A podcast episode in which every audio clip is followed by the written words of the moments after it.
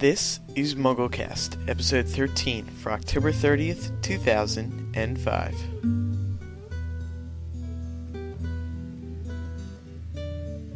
Ooh. Ooh, Halloween!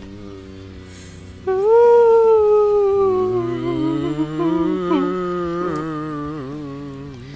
Episode 13. MuggleCast! Wow, that was great. Good job, everyone. Took us two hours to rehearse for that. Welcome, everyone, to the show, episode 13, that is conveniently placed right on Halloween. Well, not right on. If you're listening on Monday, it's Halloween, and you're thinking right now, wow, episode 13, right on Halloween. That's an unlucky number. I'm Andrew Sims. Oh, I'm Eric Scull. I'm Laura Thompson. And I'm Micah Tannenbaum.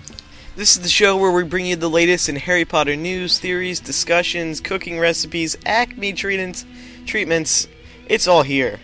But before we get to anything else, first let's go over to Micah for the past week's top news stories. Thanks, Andrew. All 24 tracks from the fourth Harry Potter movie soundtrack have been posted up on AOL Music. Additionally, WB has launched a great website dedicated to the Goblet of Fire soundtrack. Composer Patrick Doyle said, quote, I'm particularly proud of my score for Harry Potter because it's the biggest commercial picture I've ever done. As part of their promotion for the upcoming film, several of the cast will be appearing on a variety of talk shows in the upcoming weeks. Here's the rundown. The Ellen DeGeneres Show on October 31st. New Goblet of Fire footage will air. GMTV on ITV1 October 31st, 7 to 8:35 a.m. Appearances by Harry Potter teen stars and new Goblet of Fire footage will air there as well. Dan Radcliffe will appear by himself on the following shows. Friday night with Jonathan Ross on BBC One, November 4th at 10:35 p.m. Live with Regis and Kelly on ABC November 10th, and Total Request Live on MTV November the 11th. Finally, taped interviews with the cast will air on the Today Show on NBC November 11th. Check local listings if no time or channel has been specified. For all the new interviews, including the Goblet of Fire press junket from last Saturday, pictures, poster scans, and video clips, log on to MuggleNet's main page. Additionally, the Yule Ball mini site has opened over at gobletofire.com, and TLC has a special access link to the Dark Mark mini site, not yet open to the public. Moving from the silver screen to the courtroom in September, little known Winnipeg folk group the Weird Sisters filed a lawsuit seeking over 40 million in compensation against Warner Brothers. The same lawsuit affected the people who play in the Yule Ball band.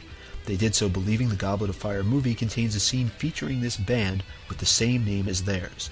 It was announced yesterday that the group have now secured a November 4th court date where they hope to have the film barred from distribution across Canada.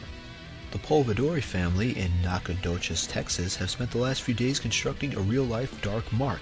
The model, which looks great at night, is 4 by 5 feet and was made out of green rope lights. They have positioned the eerie mark 7 feet above their house.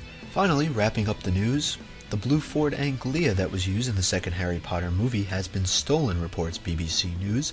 Apparently, the car had been moved to the Southwest Film Studios in St. Agnes for an exhibition. Police believe the car was towed or trailer lifted from the scene as it cannot be driven. Quite the contrary. The car drives just fine. Oops. Did I say that out loud? Well, anyway, before we go, a very happy birthday to MuggleNet staffer Catherine, who celebrated her birthday on Friday. That's all the news from our news center in New York for this October 30th, 2005 Halloween edition of MuggleCast. Back to you guys. Thank you, Micah. We have tons of stuff to bring to you this week. So much! Isn't that right, my fellow MuggleCasters? That's Righto. correct, Andrew. We're going to talk some HP Halloween, but first, let's cover a few announcements. First of all, Micah, Eric, Laura, I think, Eric, you've done it. We've all done it. We've signed up for our Frappr map. Yes. Yes? Yay, yay! Our Frappr net. er, I found this. I, I found this map service the other day, right after episode 12 came out, um, that lets you set up a Google map that your listeners or anyone you want can put their little uh, put a little pin on this map that shows you where you are. And I put it on the MuggleCast page. You can get to it by clicking on "Tell us where you live," and everybody's been telling us where they live in the U.S. and actually in the world. Isn't that cool? Yeah. It's really Yeah. now we know where everyone lives, and actually, it's quite intimidating because yeah. yeah, we now we're like surrounded by people. It's kind of like, ugh. I didn't know people listen to this show. Yeah. There's it's kind of weird when you look but at the there's, map you and know. see someone 30 minutes away from you listens to you on their iPod. Yeah, really. There's still a couple of states that we haven't conquered yet. Um, Like But we're North, getting Dak- there. North Dakota. We there, there's only we have about 270-ish people right now that have joined into it. But um, if you want to join in, just go to MuggleCast.com and click on "Tell us where you live," and um, you can include a photo and comments. And I think one person said it best. Uh, they said, "Oh, good, now I know where everybody lives in case I got to move out of my house." So now we can all network together, and we can just go to each other's houses. Last week, we asked you to help us out by voting for us on Yahoo Podcast, Yahoo Podcasts, and also vote for us on Podcast Alley. Um, a couple of updates there. First of all, we're number one on Yahoo po- Yahoo Podcasts, highly rated, highly rated section. Thanks to Yahoo. you guys. Yahoo. Yeah, really. Yahoo. Yahoo. Also on Podcast Alley, we need a new vote from each of you every month because they reset their votes at the beginning of each month. So November's right around the corner. And if it's November already, then go to podcast or go to mugglecast.com and click for click on vote for us on Podcast Alley. Since this is our Halloween episode, uh, we sent Jamie and Ben out uh, trick or treating. Um, that's what we're going to use as our excuse, and none of you can stop us. Oh, I'd also like to clear something up. There's been rumors going around.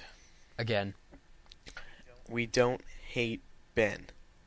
Okay, speak for yourself, Andrew. Speak for yourself.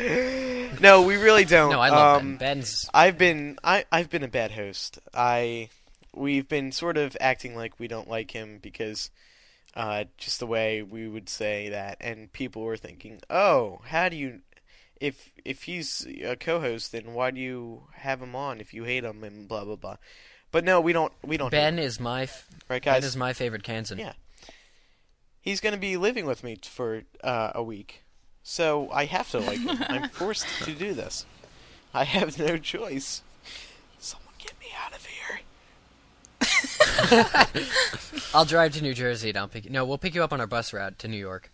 Episode 12. A lot of you were having problems with it stopping at 30 minutes and 49 seconds. Um, I did make a news post, but apparently still a lot of people missed it. Um, I think the error misleakers in iTunes. If you're downloading and it cuts out at 30 minutes 49 seconds, go to mugglecast.com and click on downloads slash episodes. And in there, there is a new version of the show. It's the same exact show, just it has the entire file. So if you want to go back and listen to it, because 30 minutes of us is not enough. You got to get the full thing. Definitely. Yeah, but if, if it's 30 minutes and 48 seconds, that is completely not our fault. Oh, that's If it cuts completely normal. If if it cuts, yeah, if it cuts out at 30, 48, I mean, No, but anything shorter than um, an, an hour, hour something, hour 14, I think. I something like that. It was a long show, but it, you know, what was funny. Um, was that we were all talking about? Laura was saying how we don't get closure in life with death, and and you know, we were all like, yeah, you know, kids really don't get closure when when their relatives and things die, and then bam, the episode shuts off, and everybody checks their little iTunes thing, their little iPod, and they're like, huh, what? Closure? We, what? We wanted to demonstrate what we really meant. We wanted to get the full feel. That's what. It But it no, was. the entire show is up on MuggleCast.com. Just click on downloads episodes. And as some of you might know, November is Native American Month, and some of you might have projects for school or may just be interested in the Native American culture. For this reason, the next few shows will be sponsored by powwows.com. On the site, you can find a forum, a photo and video gallery, information about powwows, a calendar of powwows, and much, much more. To visit the site, go to powwows.com slash mugglenet, or just go to mugglecast.com and we'll have a link right there on the main page. I was on the site the other day, and I'll tell you what, it is a great site for research because it has dancing styles, singing, grand entries, powwow etiquette, and much more. So visit it today, powwows.com slash mugglenet. And finally, one last note. We're growing, guys. We're growing. We're growing. We're growing. I have grown three inches since I started MuggleCast. You bombed. But anyway, we are now in a partnership with Mobilcast, which is a mobile podcasting service that is a service that goes onto your cell phone and then you can listen to and download podcasts right there on your cell phone. And one of those podcasts that you can download and listen to on your cell phone is Mugglecast. no Pottercast. What's no, just kidding. it is Mugglecast. So Mobilcast is a great new feature. We are we're not getting paid by them. Uh, we're not paying them. It's we're we're doing we're partnering with them in order to help each other promote one another. And I really think that this mobile right now we have podcasting. You put it on your iPod, you listen to it on your computer, blah blah blah. But what does everyone have? Not everyone has a cell phone. I mean, not, you everyone has an iPod. Everyone does have a computer, but what if you want to listen to it on the go? And that's why this new service I really think has potential because now everyone can listen to it while they're on the road. Andrew, I have a question. So I have a Nokia What? 3120 phone, um, and I was wondering if all phones are really compatible. Like, because our shows are pretty long; they're like an hour and 15 minutes. Well, right now this is only compatible with a few certain phones. You want me to go through them real quick? They are the Motorola Razr, which every person has almost. Not every person, but a lot of people have. The Motorola Motorola ROKR, which also supports uh, iTunes now, but you can't download podcasts through that. The Nokia 6620, 6630, and 6682, the Sony Ericsson K700, and the Sony Ericsson S710. So if anyone has those phones, uh, Mobilcast is a free service. So for more information, just go to mobilcast.com and click on the button that says Mobilcast.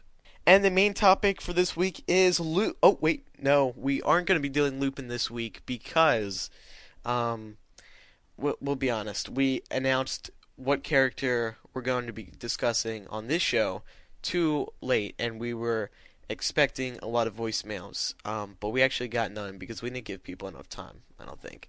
So um, at the end of each show, starting with this show, we'll be telling you what character we're going to be talking about a week ahead. So if you want to get on the show with your voicemails, with your questions, they have to be voicemails. Please don't email them. We appreciate the emails, but we can't air emails, and we we like being able to play people's voices. So if you have a question regarding to next week's character, just listen towards the end of the show. We'll tell you what character, and uh, okay. But right, instead of talking about Lupin this week, we are going to cover Halloween first off, and then we got a little more stuff to talk about. Some more stuff to talk about. Halloween, it has been such a important part in the Harry Potter books. There's been a lot of events that have happened on Halloween. Anyone want to start with some? Eric, you want Sure. to go over them? Um, okay, we'll go. The 1st We'll one go would chronolo- be what? chronologically. So the first one would be Harry's parents' murder. Yeah. I guess, um, unless we know something before that. Okay, okay. So the um, attack on Harry's parents by Lord Voldemort, and you know what? It's kind of a bad thing to start off on because not only was Halloween a terribly bad thing, but that was the fall of you know who, so it's kind of a good thing. But generally speaking, Hall- uh, Halloween has not been too happy for Harry. Um, there was his parents' murder, and in the first year, there was the Troll in the Dungeon, which we're going to play an audio clip of somewhere in the show. Uh, s- second year was the what Death Day? Oh, the first attack. Death Day party. The first, Yeah. the first attack on the wall, the writing on the wall of Mrs. Norris, which was funny, but a bad thing anyway, because everybody suspected him. Micah, do you remember what happened in three? Wasn't that when Sirius, Sirius Black, Black, right. like Yeah, broke into the common room? got it. Um, and in book four, which is a really important one, uh, was the goblet ceremony, as Micah pointed out to me earlier. The uh, goblet of fire, where Harry found out that he was sentenced to more or less be put through trials and suffering, and we're gonna move on to that in a minute. But first of all, um, is is it worth discussing that J.K. Rowling puts these things on Halloween? I mean, there hasn't been any Halloween events in the past two books, probably because there's better stuff going on than to really mention Halloween. But is there any really Well, question here? Why she I think it? that's really a good question because in book five and six, I think somebody said that Harry's uh, first detention with Umbridge was on Halloween or something like that. So there might still be some kind of connection that we're missing, but I don't think they're uh, the Halloweens are pronounced as much as they used to be anymore in the last two books. So that is a good question. Um, I really always took it as didn't she say Halloween was her favorite holiday? So it just it wouldn't surprise me that she would try to m- make it more prominent because of that. you mean in recent books? I'm talking about when she did it to begin with. when she started the series, how Halloween was always far more prominent in the books, um, and she talked about how Halloween was her favorite holiday. So Well, Halloween has really evolved. I think it's got a lot of decor to it. You know, you think when you think of Halloween, you think of uh, pumpkins and ghouls and demons Candy. and candy and you know and and witches and I guess wizards. yeah. But so it only makes sense. Personally, I think the um, something should have uh, um, Halloween should have been mentioned in Order of the Phoenix and Half Blood Prince, but it didn't happen, and um, I'm sorry. I think they were too busy snogging in book six much too. it's true. Okay, according to Floo Network, FlooNetwork.org, um, states that uh, Molly Weasley's birthday, uh, Mrs. Weasley, is was actually born on October 30th, which is probably from J.K.R.'s site. Um, so Mrs. Weasley was born the day before Halloween, which is interesting. Uh, could she possibly meet a bad fate in the future, guys? It's possible, uh, but at this point, I think, um, and we also we discussed this last time. No one's safe. yeah, good point. Um, They're all doomed. Also, Angelina Johnson. Oh, that's interesting. Angelina Johnson was born the last week of October. Uh, they don't know the exact date, but she uh, she got attacked in, in book six and nearly died. but um, here's a good question to ask ourselves: Why hasn't Harry made a bigger deal of Halloween? Because it was the day that his parents Question. both died. Uh, well, first of all, excellent question. But does he know it was on Halloween? Um, has anybody actually? He does. Yes. Didn't Hagrid tell him so? in I don't Sorcerer's seem Stone? to I thought remember did. that Hagrid was terribly precise about the day, but knowing my luck, I'm totally wrong, and the comments are going to overflow with people yelling that I should be uh, moved off of the podcast. So Oh I'm come on, we, up now. we've all we've all had our mistakes. Uh, How did we find out of it? Well, no. about it in the books then. well, no, the Hagrid question told is, Harry. yeah, Andrew. The Yeah. the thing is, so Harry does know. Right, between- I don't think between he the told him what date though. between the books and the movies, Oh. there's a lot of things. And in the first book, Hagrid tells Harry almost everything, even the Voldemort part, right in front of the Dursleys. Like, right in front of them in the books. And that's not in the movies. He tells them in the Leaky Cauldron in the movies. So, there's a significant deal uh, more that Hagrid actually tells Harry in front of the Dursleys in book one, and I think that's important. What I don't know, I don't think it's answered in either the books or the movies, is how Harry knows his birthday. Because I don't know how the Dursleys would know, and Dumbledore might have told them, but why would the Dursleys tell Harry his birthday? That would give him something to look forward to. And Not if they wanted to use it as just another torment reason him. to torment him. Right, but I mean, Because if he knows when its birth his birthday is, why would he be looking forward to it if he's living with the Dursleys? And if he knows Pre- all he's going to get is like a sock. Pre Hogwarts, right? Exactly. well, I So what is he looking forward to? I guess, but he was looking forward to it. You know, he was looking forward to being 11, and even though it was crap, it said, you know, it's not every day you turn 11. So he's looking. Yeah. I mean, I just That's don't know how he how he knew it because it seemed like an obscure thing for him to know. Is all I'm saying. Because they. well, I, I, don't could see the Dursleys using it as um, torment, right? just some uh, just another thing to uh, make him more miserable. But uh, what I what I don't think they count on is how optimistic Harry is. That's true.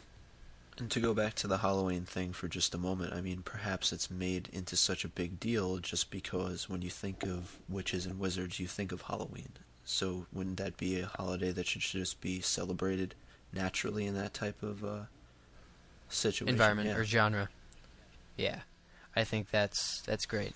Now here's a question. This just came to mind. Okay, for Halloween, all we muggles, we dress up as witches and wizards. Do you think that witches and wizards dress up as muggles? Did they dress up in the first place? Oh, I well, bet Arthur Weasley does. it's Muggle Day. uh, yeah, no, I, I, I, I'd love to see the Ministry of Magic employing a uh, Muggle Appreciation Month. You know, with the like the Prime Minister coming over. You know, I don't really think that that happens. So, but they should have Muggle Appreciation Month, and maybe they could learn something and stop dressing like. Uh, Scarlet Women uh, at all these Quidditch Cup uh, events. So we did mention that on Halloween, uh, the goblet pulling, name calling, whatever you want to The call ceremony. it, did occur. Yes. And Cedric. it just so happens Goblet of Fire is coming out in a couple of weeks. Yes. How's that for a crazy conspiracy? Anyone want to crack that one? Sure. Am I going to see an editorial on that one in another week? Well, Um, I think Halloween. but we've seen we've seen so much of the movie lately.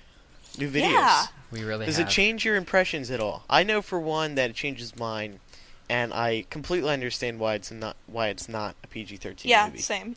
I, why it is a PG-13 movie. It's it it just differs so much from the other books, or from the other movies, and I think Mike Newell Newell is to credit for all of this. Ferret Um, Malfoy down Goyle's pants. yeah. I That's was curious as to PG-13 what moment. everyone else thought of that. That's, That's- like the scene that launched a thousand bad fan fictions.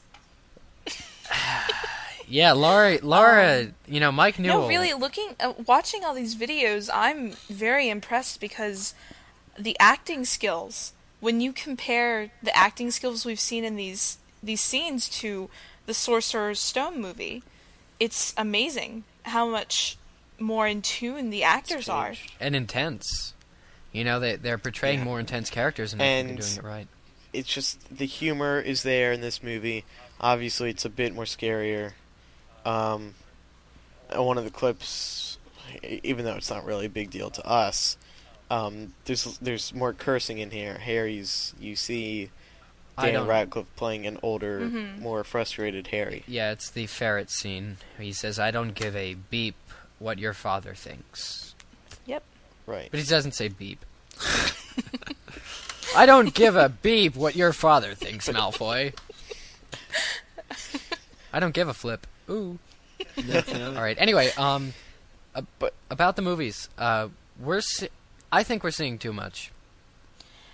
I Yeah, I called this a couple of shows ago. Yeah, there's I think w- Warner Brothers is overdoing it a bit this this this time. a little bit just because we didn't we didn't get much of POA and now we're getting like the the best scenes, you know, the most anticipated things, the ones we really wanted to see, including the first, you know, and and only tra- uh, classroom scene. You know, we're seeing that. We're seeing the Yule Ball. We're seeing Harry and Ron's fight, which I want to talk about in a few minutes. But we're seeing all this stuff, and I want to wait for the movie. I know, and I, f- I felt like they were overdoing it with Prisoner of Azkaban because I remember before that came out, there were so many pictures. I still act. I made a screensaver out of it, and it's just hundreds upon hundreds of pictures that were released before that movie. And now we're seeing so many Goblet of Fire pictures, not to mention all these clips. I mean, we've practically seen it. It's strange. Harry Potter doesn't need promotion. I think that's the last thing that does. You know, I mean, if they would have they would have kept the original trailer, I think people would be a little tired of the original trailer, but at the same time, they'd still be just as excited. Um, and you know, the pictures. But you know what? Warner Brothers has nothing to lose because everyone's going to go see it either way. right. And I think They don't. They're not afraid of putting too much out, and then some people come in the, to the conclusion of, "Oh, this movie stinks. I'm not seeing Yeah. because it's Harry Potter." and it's great. Everyone's It gonna is see good. It. This looks like the best movie. Well, the one thing that I really didn't like was the whole scene with with Dumbledore basically basically shaking Harry to death after. Okay, yeah. All right, what's uh, up? Okay, Michael goblet. Gambon. Michael Gambon question mark. Yeah, I don't that's like that's him what we're talking about because Oh, come I on. I liked I liked Gambon in Prisoner of Azkaban. no, I mean- really, I sincerely liked him. I thought he did a wonderful job. But Yep. now that I'm seeing, I'm a little. I, I'm not going to throw out, you know, a full-on judgment on this because I haven't seen the whole movie. But Dumbledore was very calm in the book when Harry, when Harry's name came out of the cup. He didn't yell or anything. He just said Harry Potter, and then he said, you know, go. in this one, he backs him up into the big trophy and he goes, Did you put your name in the goblet? Shaking him, shaking him. And he's like, No, sir, I swear I don't. And he says, Swear to me, swear to me you did not. This is the Dumbledore that I have been waiting for. No. Come Yeah, on, I mean, but he's not that way to Harry. That's the thing with Dumbledore. He understands things, and as Laura said, he was calm when he when things happen. When when complete He's too calm. No, he's not. no. I mean, I'm sorry. I respect Richard Harris. Okay. I honestly I'm like sorry Gambon that he better. passed on. I'm not than saying I Harry. like Me Richard. too. I'm not saying I like Me Richard too. Harris, but I, what I'm s- I mean I think Richard Harris was a little bit too calm, but Dun- Michael Gambon is more too violent. I think because He's a powerful Dumbledore. This is how Dumbledore is supposed to But be. But he's powerful to the He's wrong suppo- people. I, I like the feisty Dumbledore because he's the head of But he's feisty. He should be angry. He should be yelling. You know what I think they're not doing, at Harry. Not at Harry. He's feisty, but to the wrong people. You know, when when when Dumbledore has to take down the Ministry people, yes, he's feisty. That's the that's the uh, Michael Gambon Dumbledore I want to see, but not towards Harry. Good. So you you'll see it in future movies. Do you do you want to see Richard Harris doing the final battle? In Well, or we in won't. book? Can you? Well, I mean, do you want- Could you could? But do you want to? Could you picture? Could you picture Richard Harris Absolutely doing? not. But do you want do you want Michael Gambon to sit there in in book five and say, uh, Harry, I was an idiot. I told I I held off telling you everything. Yes, because he I can do a, wasn't- he can do mood swings. No, he can't Richard do mood Harris swings. wasn't. Everything's he- angry. He, couldn't get mad. Everything's I don't think he. W- what what I think You're- they're trying to do is we I actually remember reading in an interview, I believe it was with Alfonso Cuarón. Uh, don't quote me on that though. That they were trying to, in Prisoner of Azkaban, channel more of the anger that we saw in Order of the Phoenix from Harry, so that there was a little bit of character development there. I think that might be what they're doing with Dumbledore as well. But I think Dumb. developing the character. Yeah. But when stuff goes down, Dumbledore is usually calm, unless he has to fight off the bad people. I mean, here he is shaking Harry and making him swear things, and I think, I think it's very important that we see this this lighter side of, of, of Michael Gambon because when he does confess everything to Harry, it's going to seem like he's really like yelling at him more, you know, and yell and really he blames himself, and and Dumbledore is a very self blaming person. But I don't think But first, we have to ask ourselves: Was this Mike Newell's decision to have him shake Harry, to be a little, to do a little bit more yelling? Did uh, Alfonso and Mike both take advantage of Michael Gambon being the new actor by making Dumbledore a little bit more feistier, being a little bit more angry? I like the idea that what Micah said was that they're adding more contrast to Harry by changing Dumbledore, and I actually did like Rich Yeah, that works. and Richard Harris in He Prisoner means of Michael Azkaban. Gambon. I did like. I didn't think there was enough of him, but I did like you know the whole Yeah. you know with the time turner scene and him going good night and just leaving them oh, there. Oh, that was perfect. that was funny, but I, I do think he is a little too forceful. I you know a little bit, especially to the wrong people. you know what, Eric? I don't agree with you. Okay, fine, but no, I think he's, he's he should be forceful, but not to Harry, not to the wrong people. You know, I mean, Michael Gambon can kick serious butt. He really can, and I want him to, but not not Harry's. That's all I'm saying. I've said this before and I'll say it again. They the Warner Brothers does what they want to do to make the movie more interesting. They're not going to keep By putting uh, child Dum- abuse? Michael Gambon being a Richard Harris.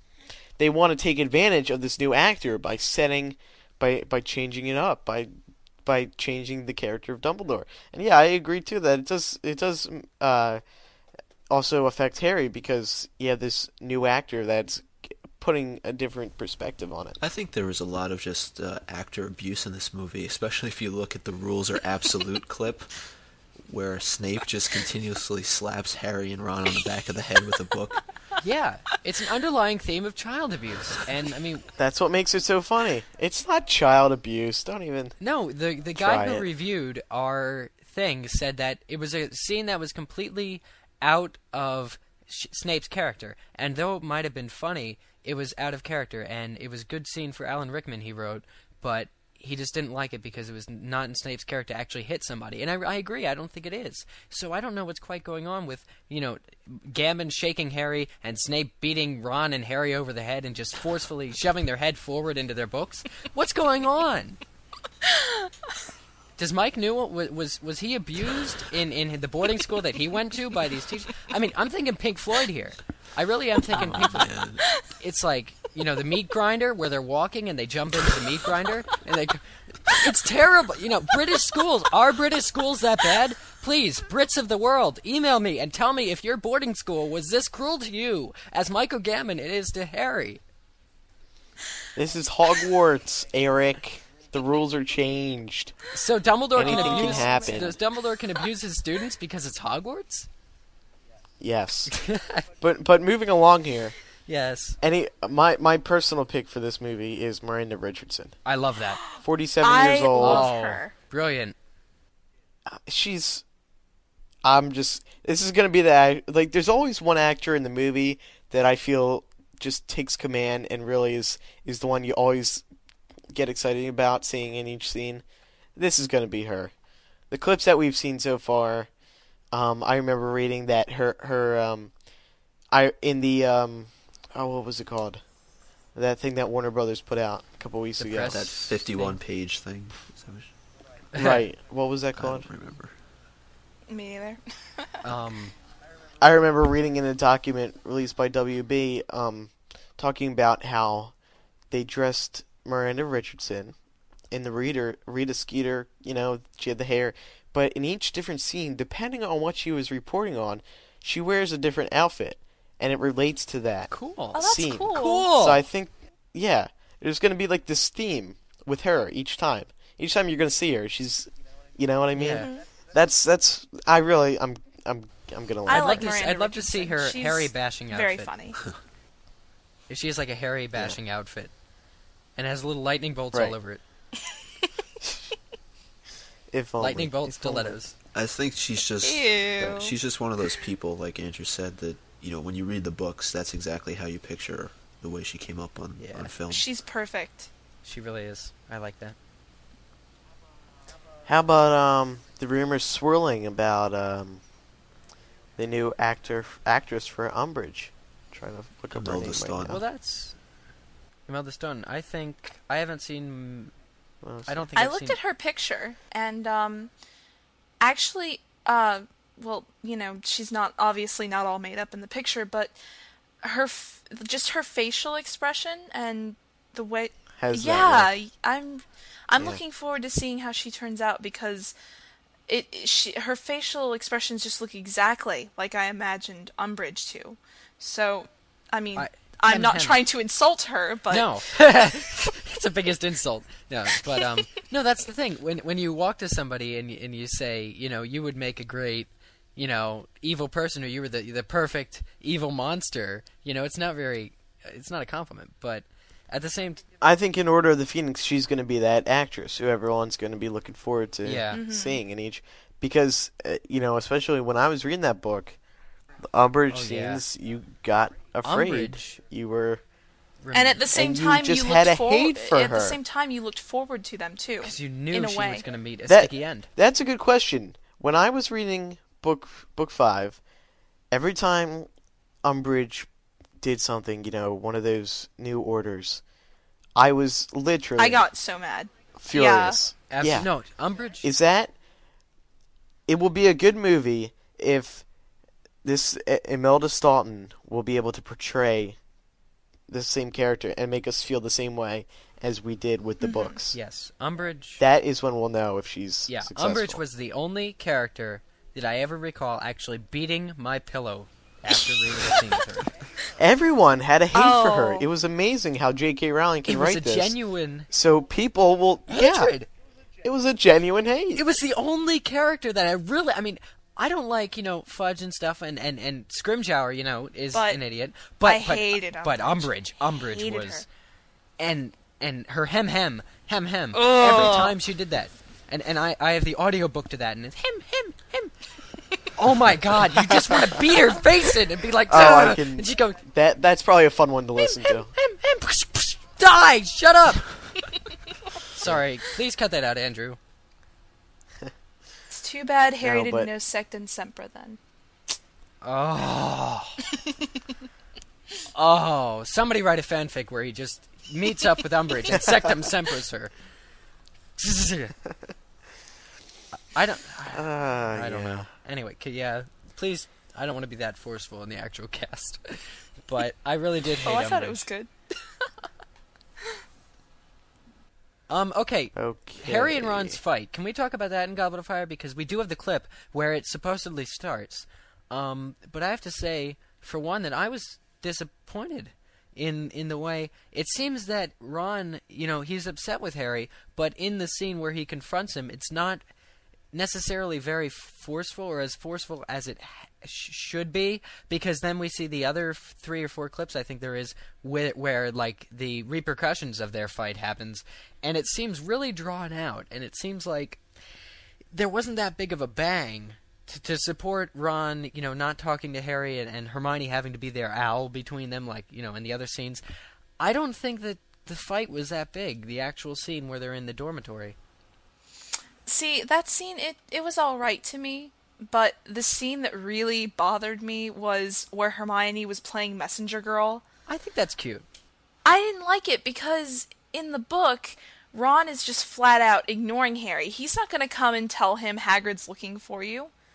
He he didn't want anything to do with him. No, so I feel like I mm. feel like in a way he wouldn't want to give Harry that he wouldn't want to help him, especially since in the other clip that we see um, in the movie, it looks as though Ron knows about the dragons.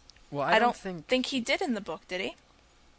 I'm not so sure. So he would obviously, in the movie, theoretically, know that Hagrid was going to show Harry the dragons, and since he's so mad at Harry about the tournament, why would he It was want taunting. to? Why would he want to uh, come and give him that information? But it was taunting. It wasn't helping him. It was more like, I know something you don't, but since you're the almighty powerful king who hoodwinked the goblet, you might as well know this too. And I think, you know, the whole the whole fact that I think Ron just wanted to tick Harry off and let Harry know that he was still upset with him by getting Hermione to say that because you know, you know what I'm trying to say? I mean, I guess I, I do, but also I can't see Hermione um, supporting do, that. do, doing that either, especially when they're standing 15 feet apart. Because wasn't it seems like there was one point in the book where Harry said was walking around the lake with Hermione and he said, "Well, you can tell him." And Hermione was like, "No, I'm not going to tell him anything. You Yeah, tell that- him yourself." that- that's true. She is she is supportive of them getting you know back together and, and, and talking to each other. So she Mm-hmm. probably wouldn't. What I paid more attention to, and I think that's probably why the scene played the way it did, was Emma's acting. A few episodes back, I said I wanted to see a more book smart Hermione, and I actually think that we are getting a little bit more of that because the scene with Hermione and Harry on the bridge, where she's explaining, you know, Victor as this physical person, she uses some kind of big word that I don't even know what it is. um, and I, I know some words, but so she's she's using this and, and displaying her knowledge, and I think the whole owl owl thing was a great simile. Even if you didn't like the scene, the whole "I'm not an owl." She is sending messages just like an owl, so I thought it was a great. You know, it sh- it shows a little bit more smarts on her part, so I was happy. That's what I paid attention to in that scene I was hmm. Emma. I agree with you, Eric. I don't think this scene was as powerful as it should have been because it's really the first fight that we see between these two friends, essentially. and it's it's supposed to last the whole I mean a, a long time and it, and the, the resolution is supposed to be crazy good and Right. for Ron Ron just sits down in bed and he goes to sleep he's like Harry he comes you know, off as being more hurt. yeah than than than, anything. than angry hurt It's too toned And- down. and- that's what. That's what I think. and I don't think Harry Well, this is another victim of what we like to call Goblet of Fire lasting 147 minutes. Or is it 43? No, but the fight could have lasted. Well, what could have happened is No, th- that's the point. It they can't make it last. We're on these time restrictions where they have to cut things down. then they should have made it that Ron goes up to his, you know, the dorm and slams the door in Harry's face, and he doesn't get to defend himself. He, you know, something like that. What happened was Ron lays down and and he says that thing to Harry, and Harry has time to defend himself. He actually sits there going, "Ron, you're wrong. I never do this, and I never do that." And Ron just looks at him in that hurt Ron face, and he lays down and goes to bed. And Harry feels like he's been treated in injustice. But I just don't think it's powerful. I think they could have done a more powerful scene in a shorter amount of time. I agree. Um, I, I really think that the scene in the book was very powerful because you have Harry was standing there struggling to try and get that banner that they'd tied around his neck off, and Ron just sits there and watches him. And that just, I mean, I can't imagine the kind of pressure that you have. Even it is your best friend, but you you have to realize when they're not getting up to try and help you, and they're just sitting there and watching you with this, just this look of It's terrible. yeah. And here Ron is giving him time to explain himself and not believing a word. And it is injustice still, but at the same time, I think it would have been much more effective if he just came up and said, "Oh, you know, you wouldn't tell your best friend," and then that would, you know, spark Harry into argue, you know, fighting back. I don't think there was that much for him to fight back to. I mean, it was wrong, but it wasn't like Ron wasn't hurt, like angry hurt. Mm-hmm. He was just hurt. Well, in the book, Ron just wouldn't listen. He Yeah, It- snapped his curtains shut. Exactly, which was you know completely like unfair and in his face. But this one wasn't. It was in Harry's face, but it wasn't that powerful. So I don't know if the friendship thing will actually be up to par or up to believability because you know Ron has to go ignore Harry, and there's that whole scene with Hermione and the owl and all that stuff. But I don't think if that's the only really big confrontation they have, I, I you know what what I want to know if they have that Scar comment in where you know Harry oh, says oh, that was. it's what you want oh, anyway. I hope. Th- because that is what I think that that's going to be the only thing that that might bring their fight up to believability if they have that big that's a big line clash. That's Yeah. that's the thing. So if that happens, I'll be happy. But I'm worried that it won't be believable. No, I I agree with you. Like you said, it, it wasn't powerful enough, and and maybe there is something after that point that we didn't see that will lead to a little bit more of an argument. But um, Otherwise, I think it'll dwindle. exactly. We have the unforgivable curse beginning of that one, the classroom, which uh, was where the trio are in the library. Oh yes, that's interesting. But there's Dum- I just I saw that one right after I saw Dumbledore shaking Harry. So then he comes to tell them, to, or no, who wait who comes to tell them to get in the uh, I don't know I remember Moody. because I was I was so shook up about about Dumbledore. I was like, oh my god, everybody is against Harry, even the good guys. So there's the scene where um where Barty Crouch Jr. Ca- uh, casts the Dark Mark, but I- didn't like it because what happened was it was the fires had been extinguished and there was like nothing left of the campground, and then you know Harry's dazed and confused and stuff, and he doesn't have his glasses on. But so what happens is Barty Crouch Jr. just walks up and there's nobody around, and he walks up and he lifts it up into the air and he says, "Morsmordre," and then it comes out, and that's that was the end of the clip. But I thought it was very atypical and, and, and different from the book because in the book in the book so much is Um. happening and you know it's this big you know it's this big thing where nobody knows who anybody where anybody is and it's this big hustle and bustle but in the movie nobody's around and he just comes up and Not to mention, if he does it in front of Harry, then um, there's not going to be any doubt whatsoever as to it uh, um, no, not Har- being Har- Winky. no yeah right because- well winky's cut out of the movie and harry didn't have his glasses on so he doesn't see who actually conjures it. But my problem was that he conjured it so calmly and not really in revenge. Like and and what what i don't think happened is i don't think it scared the death eaters off because from the look of the scene they were long gone. Hmm. which is which is really a shame because the dark mark was used to proclaim his you know loyalty to Voldemort. And from the look of things the fires were long gone and so were the death eaters. Now, It's kind of disappointing. along those Yeah. same lines, you you just mentioned Winky not being in the movie. Have we heard anything about Dobby being there or not No. being there? no uh no elves are at all Not not they at all. wa- Yeah, one of the reviews we got on MuggleNet that we posted um, said that there were no elves whatsoever. Um, which is which is one thing I should bring up, I guess, um, because we didn't. I would have we seen any like effects from the first two movies in the third or the fourth movie. You know, we've seen some of the same actors, but as far as the effects, we didn't see. I would like to see Dobby again because it's a good tie between the fourth and the second movie. Well, he was also And I- instrumental in the second task. He Yeah. was, but then they made that I Neville, mean- so that that's okay. Um, but my problem is that I don't think that the films kind of blend together as films anymore because we stopped having John Williams doing the uh, the you know the the sound, the music. Yeah, but don't don't even say that that's going to affect it. He, he that's not going to. Do you really think John Williams not composing the music? is No, I, I like the new music, but what I was saying, Andrew, was that um, we haven't seen, we don't get to see Dobby again, so there's really no tie besides the actors to the first two movies of. Oh, I see what you mean. So that was my only like, and I I believe the Marauders map isn't in movie four either. So there's no tie, pro, like prop tie or creature tie. You know, Hogwarts has changed, and and there's just no. Besides the actors, there's nothing similar about the movies. It seems. Well, this is what happens when there's director switches, Yeah, when- and there's the right. problem They with time change directors constraints like where underwear. Yeah. like underwear. Well, I hope they change their underwear more than uh, once every two years. It, uh, you you know what I meant. I know what you mean. wow. Steve Kloves, how often do you change your underwear? Well, I change it like I change movies.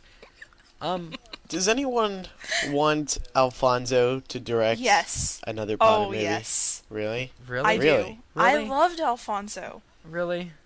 I loved him. He No. put. Well, I give him credit, all the credit in the world, for finally making that switch with the actors to from the cloaks all the time and being all perfect and wizard to now he turned them into regular average teenagers. He did that, and I will credit him with that. But Which I thought he did it a book. I thought he did it a book too early. I think we needed love because book three is all about love. Mm. I thought he did it. He did do it though, which is why I think Goblet of Fire will be such a great movie. Is now that you know act, they can all act as as regular teenagers, but I I kind of lose faith in in in in movie five if he was directing because who knows how many scenes from book five would be cut out and he'd still be doing things like the bird into the Whomping Willow. What I liked about Alfonso was that, and this is totally just me, but now when I watch Sorcerer's Stone and Chamber of Secrets, I fall asleep. I get Yeah. bored. and when I watch Prisoner of Azkaban, I don't get bored. And what I credit him with is he is he really made the movie a good movie. It's not necessarily he's honestly I would love to see someone like Terry Gilliam get a hold of a Harry Potter movie. That would just please me to no end. Sorry, Terry But- Gilliam. What? Terry Gilliam. Yes. Who is Terry Gilliam? He is one of the uh the Pythons, Monty Python. Okay, cut that out. I should have known that. I'm sorry. Okay, wait a minute. No, he's directed some just oh Okay, because I, love was Gilliam. I, and I also think that he really got the act the actors just they really Well, I, I think I know. You, you, I mean, the actors like like Kenneth Branagh is an awesome actor, and he did he did such a great job in Chamber of Secrets. And it's that you know the actors were able to act different ways for both Chris uh, Chris Columbus and for Alfonso, uh, for Alfonso. And I mean, I I think that's cool.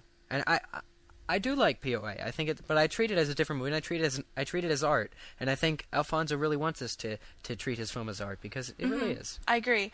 As a film, I love it as a film. Obviously, there it wasn't 100% true to the book. Of course not.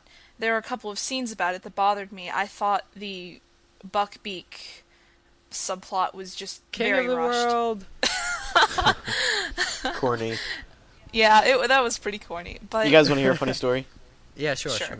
So, um, I went to see the movie the day it came out, Prisoner of Azkaban, and first of all, I I, I was kind of disappointed by this movie, and so Aw, you about um oh I'd say well it was towards the end. Little did I know, so I went to the bathroom and I came back and the credits were rolling, and I was like, "No, I missed the end!" and it was the most depressing thing. and then you saw the end, and you were like, "Oh my god, why did I cry over that?" So, so just a month ago, I finally saw the end of it because I haven't watched it since, and I got all excited because I'd never seen the. I for, I had forgotten that I missed the end, and when I saw it, I was like, "Wait a second, was that a deleted scene? Should I post this on MuggleNet?" it was Should I post because? No, it ends with him smearing across the screen. yeah. Bugs Black. Can you imagine what it must have been like to be in the front row for that? First of all, let me just say. I had an overwhelming disappointment with when I came back and the movie was over and I had missed the ending. Because what was especially disappointing is that it ended so suddenly. The ending was not good. I don't I think the ending could have been better. yeah. As In a the- whole, the I liked Prisoner of Azkaban, the movie, far more than the first two. I didn't.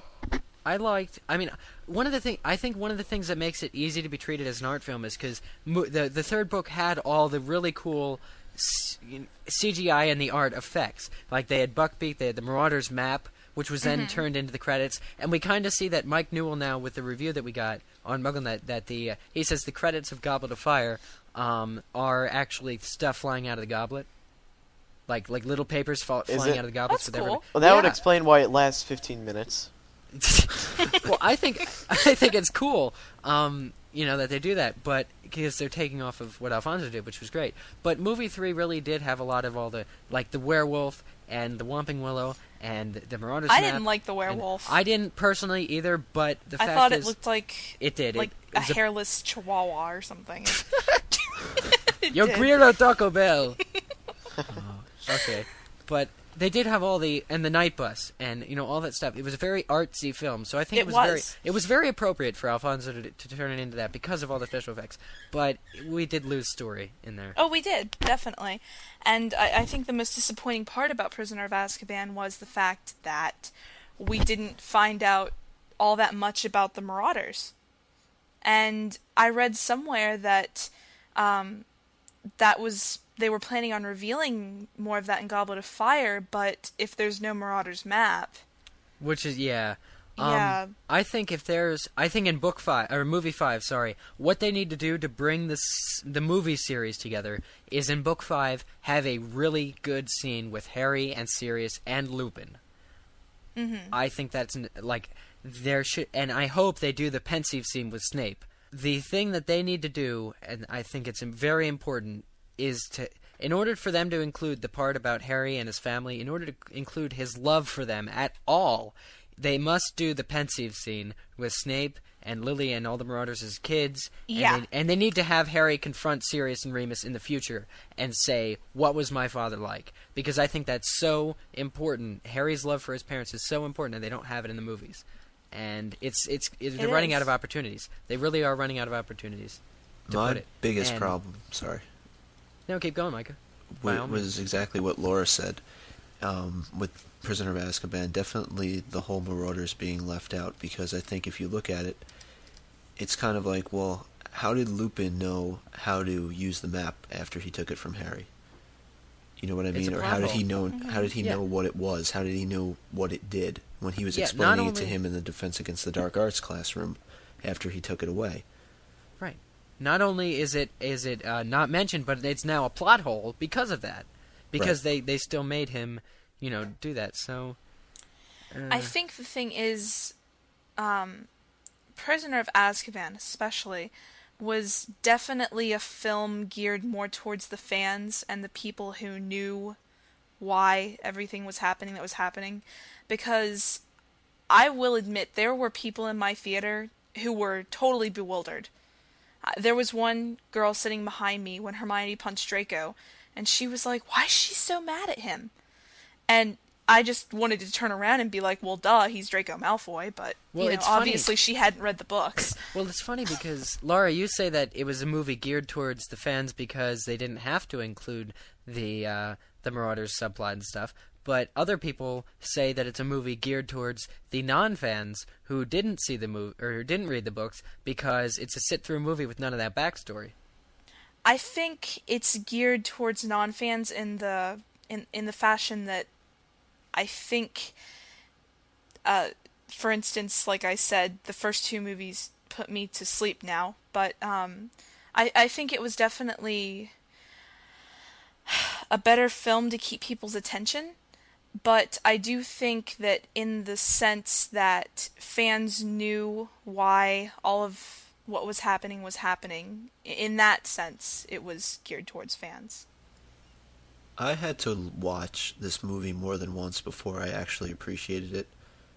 And I, I mean, I don't know why that was, but the first time I watched it, I was just, I just didn't like it. But the more and more I watched it, the more and more I enjoyed it. And I mean, that's just something I can't explain, I guess. I think Chris Columbus's films have a built-in sense of enjoyment um, to them that's very powerful and strong. And I think Chris really, as a director, uses his actors to give them that. Like you know, Kenneth Branagh, you can sit and watch that scene, and Kenneth just does a great job because he's such a great actor, and it really fuels think, Exactly, the yeah. scene in the movie, and it keeps it going. And there's a happy story to it, so it's a lighter type of mood. And I think with Alfonso, he he had the uh, he had the humor with Aunt Marge, you know, floating, Mm-hmm. and when Harry gets his trunk and he walks out and she's still floating. That was, and I missed that in the movie. I missed it. It was so funny because everybody was cracking up laughing, and I missed. I didn't see her floating, and I had to ask everybody what just happened. And then they told me, "Oh my God, Aunt Marge was there," and I was like, "Oh my God, that's so funny."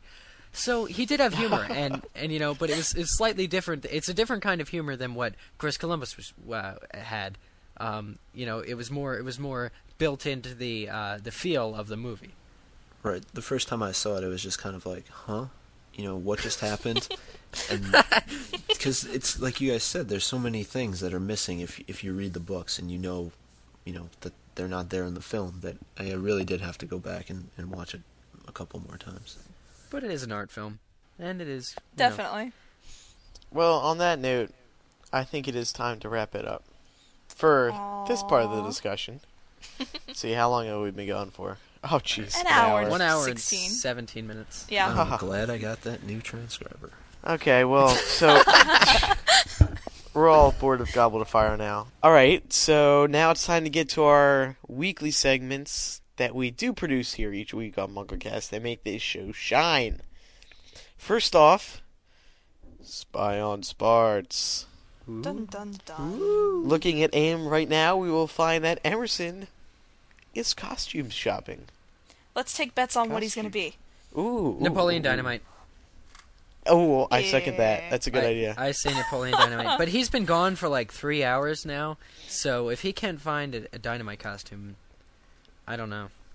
Maybe he's actually no. You know what? He's tailor fitting the uh, the golden uh, suit or whatever that uh, you know, the golden brown. That never Right. mind. No, Right, he's he, get you he- completely. he's at a dance instructor learning how to do the dance. That's what he's doing. He has his wig. Okay, well that was fun. And still on the topic of Halloween, I'm going to continue my weekly challenge to you. It's now three week weekly challenge to you, which is to dress up as one of us, whether it's Micah, Laura, Eric, Ben, Jamie, Kevin, or even myself. We have a big group of MuggleCasters. I just realized. Yeah, if you do. dress up as me, I'm so sorry. You already got one picture, right? You already got one yeah, girl sending something. in. I, I, yeah, one person, and I, I'm just, We're- I'm sorry if you really want to be me for Halloween. We're gonna. One important thing here is to take pictures. Take lots of pictures if you dress up as one of us. I've already gotten a few emails, people saying they're gonna dress up as me. I, I, I sincerely apologize in advance because nobody's gonna know who you are except for your friends, I guess. Um, so take your pictures, then email them to challenge at staff.mugglenet.com, and then we will post them in a photo gallery so everyone can see them. So be forewarned, they are going to be posted online. So by sending us the photos, you do agree to having them posted online, unless you email me and say, or well, email challenge at staff and say, hey, um, don't post my photos, but here you guys can check them out. We have to see them to get points. Okay. Um. Actually, I have a listener challenge. Um. Since Halloween has really brought this uh thing into perspective, the Goblet of Fire just around the horizon. Um. I was thinking that if you are coming to the premiere in New York City, um, if you could possibly make a shirt, a T-shirt wi- uh, about MuggleCast to wear to the uh, Barnes Noble. Um, if you could do that, that'd be really cool. Because I know everybody really has a. There's everybody's got to have this costume. I mean, sorry, this T-shirt shop, custom T-shirt shop in their their hometown. Just make one with the quote on it or something. The best thing you love about MuggleCast. Right, and if you can make a, maybe you want to make one or two extras for us, give them to us. Oh That'd yes, be by all means, give us your We'd wear 'em. t-shirts. Yes, I will wear. If I get 365 t- MuggleCast T-shirts made from you fans, I will wear one every day of the year. Aww. That's so nice. And it doesn't even And, have to be about um, me. It can be a quote from Ben or something, and it doesn't matter. I, I will wear it. We are still working on some things for the show. Um, I'm a medium, by the way, an adult medium. oh yeah, same here. Sorry, Andrew, go ahead. Just keep moving on. Sorry. Um, so anyway, um, we are looking into well, for one, now that we have sponsors, spo- sponsors, sponsorships and such, um, we are going to start spending a little more money on the show because it's all for you guys. Uh, for you, except for that singing. We are going to start upgrading some stuff. Um, we're going to be looking into a toll-free number, so anyone can send us a voicemail. And call we'll in. play them on the air. Yeah. It'll be nice and easy. Um, and then also, we're looking into a P.O. box. Because we like free stuff. So, by creating a P.O. box that you guys can mail stuff to f- for us, you can do it easily. We don't want to give out your home addresses. Our home addresses. We trust you, but we don't trust that other guy. Yeah, the one in the corner, outside Mhm. the window. He's out there I- again. Micah, I know, Micah, tell me beat him about up. it. Beat him up, Micah. All right. So on that note, um, one last reminder: our Lego contest, in partnership with MillionairePlayboy.com, is still running. All you have to do is go to MuggleCast.com, and in the show notes we have a link to information about the contest. Basically, what you do is you build your own Lego scene from related to Half-Blood Prince, and the winner will receive two Lego sets. The contest runs through November 4th, and the winners will be na- will be announced on our live show on episode 15. You know what's really funny, Andrew? What's that? I'm going to take my Ron Lego and a girl Lego, and I'm going to glue their faces together, and that's going to be Ron and Lavender. I, thi- I think hot glue will work. Excellent, excellent. And And, don't uh, forget, everyone, to sign up or add yourself to our Frappr map. Frappr map. Once again, go to Frappr map. MuggleCast.com, click on Tell Us Where You Live. And don't forget, powwows.com is an excellent site for Native American information. Yes. most importantly, powwows. We'll be Yes. talking about them throughout the month. So next week we will get back to our regular character discussions where we look at one specific character in depth. Next week we will be talking about Ginny Weasley. So send in your Ginny Weasley, Ginny Weasley. Ch- Chinny So send in your Ginny Weasley. Oh my god. Chinny Wizzy. Chinny Wizzy. So send in your Ginny Weasley questions to voice at staff.mugglenet.com. Please send in voicemail questions and keep them under 30 seconds. Or if you have any other questions related to any other Harry Potter books or maybe a theory or discussion, send those in to the same address, voice at staff.mugglenet.com. But it is important to keep them under 30 seconds. That wraps up the show. Once again, I'm Andrew Sims. I'm Eric Scull. I'm Laura Thompson. And I'm Micah Tenenbaum. We'll see you next week for episode 14. Here now is another remix sent in by Ralph. Are you ready for this? This is MuggleCast, episode 10 for October 9th, 2000. It's quarter after Yeah? one in the morning. It's Sunday night. Just, just get on with it. I know I want to go to bed too. This is my first time editing. This is taking all day. What is wrong with you? I'm falling asleep right here. Me too. The music's running out. Uh, Quick, hurry! Melissa Anelli from the dash leaky dash cauldron.org. Leaky dash. What did you say? Leaky The dash. leaky dash. dash leaky Oh. dash cauldron. The leaky cauldron. Find the address on Google. We have Vada Kedavra in it. Lean your telescope. Uh, oh yeah, sorry. Oh. Don't want to get off topic. That's never happened. Never. No comment. Uh, Micah? Yeah. um, I, uh, are, um, you supposed to be here this week on the show? I mean, we didn't have you scheduled in or anything. but people ask me if MuggleNet's going to close after the seventh book is released. The answer is yes. You know, yes, we are closing.